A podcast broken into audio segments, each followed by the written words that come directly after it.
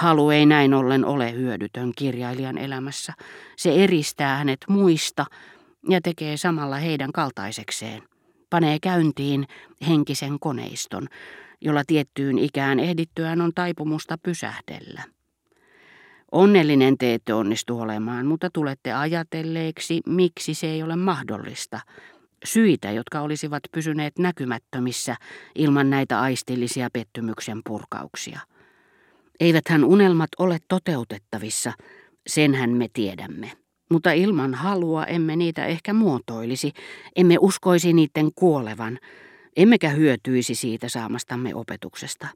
Niinpä Bergot ajattelikin, tuhlaan enemmän kuin monimiljonääri tyttöihin, mutta heidän tuottamiensa nautintojen ja pettymysten ansiosta kirjoitan kirjan, joka tuottaa minulle rahaa. Taloudellisesti ottaen hänen järkeilynsä oli mieletöntä, mutta hän tunsi ilmeisesti jonkin asteista mielihyvää muuttaessaan kullan hyväilyiksi ja hyväilyt kullaksi. Ja näimmehän jo isoäitini kuollessa, missä määrin hänen väsähtänyt vanhuutensa rakasti lepoa. Eikä seurapiiri elämässä tapaa kuin seurustelua, se on siellä typerää, mutta sillä on valta mitätöidä naiset, joista tulee pelkkiä kysymyksiä ja vastauksia. Seurapiirien ulkopuolella naisista tulee taas niin lepuuttavia väsyneen vanhuksen kannalta, tarkastelun kohteita. No, nyt ei ainakaan enää ollut kysymys mistään vastaavasta. Kerroin jo, ettei Bergot enää käynyt kaupungilla, ja jos hän nousi tunniksi vuoteesta huoneessaan, hän kääriytyi kokonaan hartiahuiveihin ja matkahuopiin, kaikkeen mihin tulee turvauduttua, kun menee ulos oikein kylmällä ilmalla tai matkustaa junalla. Hän pyyteli sitä anteeksi niiltä harvoilta, jotka päästi luokseen, osoitti huivejaan ja huopiaan ja selitti iloisesti, Minkäs teet? Jo Anaksagoras sanoi, että elämä on matka. Tähän tapaan hän kylmeni asteittain, pienoinen planeetta, joka oli ikään kuin ennakkokuva suuresta, kun lämpö alkaa vetäytyä maasta ja sitten elämä. Silloin on ylösnousemus päättynyt, sillä niin kauas kuin tulevissa sukupolvissa loistavatkin ihmisten työt, ihmisiä täytyy toki olla olemassa. Vaikka tietyt eläinlajit kestäisivätkin paremmin yleistä kylmyyttä, niin sitten kun ihmisiä ei enää ole, jos otaksumme, että Bergotten maine on kestänyt siihen saakka, se sammuu yhtäkkiä ainiaaksi. Viimeiset eläimet eivät tule häntä lukemaan, sillä tuskin on luultavaa, että ne niin kuin apostolit helluntaina pystyvät ymmärtämään eri kansakuntien kieliä opettelematta niitä ensin. Kuolemaansa edeltävinä kuukausina Bergot kärsi unettomuudesta ja mikä pahinta heti nukahdettuaan painajaisunista niin, että hän herättyään vältti vaipumasta uudelleen uneen. Hän oli kauan rakastanut unia, pahojakin, koska nimenomaan unet, valvettilan todellisuudesta erottuvan omalaatuisuutensa ansiosta, auttavat viime kädessä heräämishetkellä syvästi tuntemaan, että on nukkunut. Mutta Bergotten painajaiset eivät olleet sellaisia. Ennen puhuessaan painajaisunista hän tarkoitti epämiellyttäviä asioita, joita tapahtui hänen aivoissaan.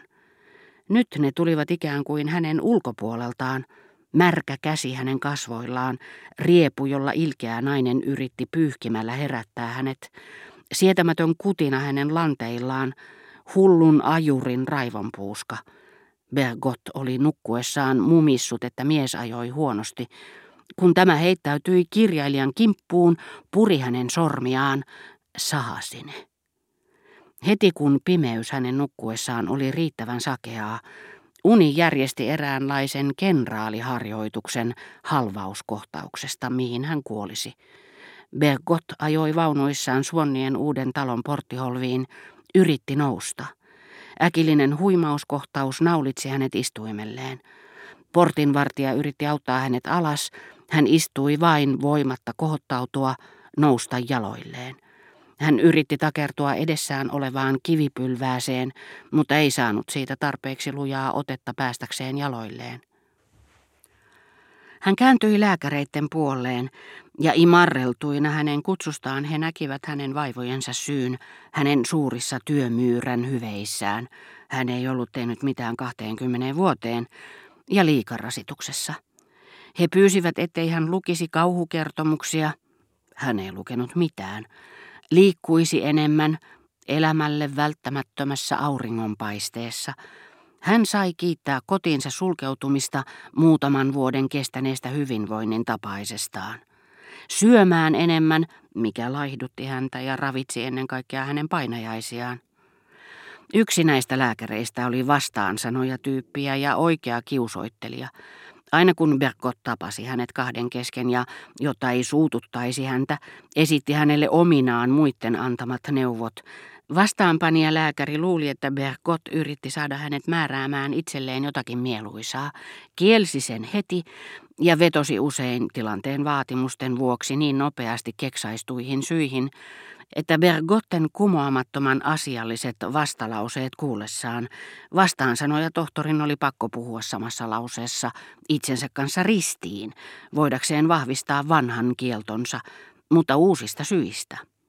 Bergot kääntyi uudestaan erään ensimmäisen lääkärinsä puoleen. Tämä taas piti itseään henkevänä miehenä, etenkin moisen kirjailijamestarin seurassa. Ja kun Bergot sitten vihjaisi, minusta tuntuu kuitenkin, että tohtori X sanoi, ennen vanhaan tietenkin, sen saattavan aiheuttaa verentungosta munuaisissani ja aivoissani, hän hymyili ilkikurisesti, heristi sormeaan ja lausui, sanoin, että tulee ottaa auttaa. En sanonut ylittää. Kaikista lääkkeistä tulee kaksiteräisiä aseita, jos potilas liioittelee.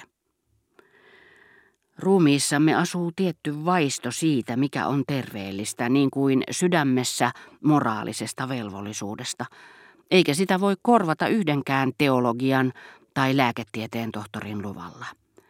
Tiedämme, että kylmät kylvyt ovat meille pahaksi – me pidämme niistä ja aina löytyy joku lääkäri määräämään niitä meille, mutta ei estämään niitä tekemästä meille pahaa. Joka lääkäriltään Bergot omaksui jotain, minkä sulaa viisauttaan oli kieltänyt itseltään vuosikausia. Muutaman viikon kuluttua vanhat vaivat olivat palanneet, uudet pahentuneet kauhuissaan hellittämättömistä tuskista ja unettomuudesta, jota lyhyet painajaisunet katkoivat, Bergot ei enää pyytänyt lääkäreitään tulemaan, vaan kokeili menestyksellisesti, mutta liiallisesti erilaisia unilääkkeitä ja luki luottavaisesti jokaista saattelevaa mainoslehtistä, missä puhuttiin unen tarpeellisuudesta, ja vihjailtiin samalla, että kaikki tuotteet, mitkä sen suovat, paitsi juuri se, mitä sen ympäröimä pullo sisälsi ja mistä ei koskaan saanut myrkytystä, olivat vaarallisia, ja siitä syystä tekivät lääkkeestä pahemman kuin itse paha.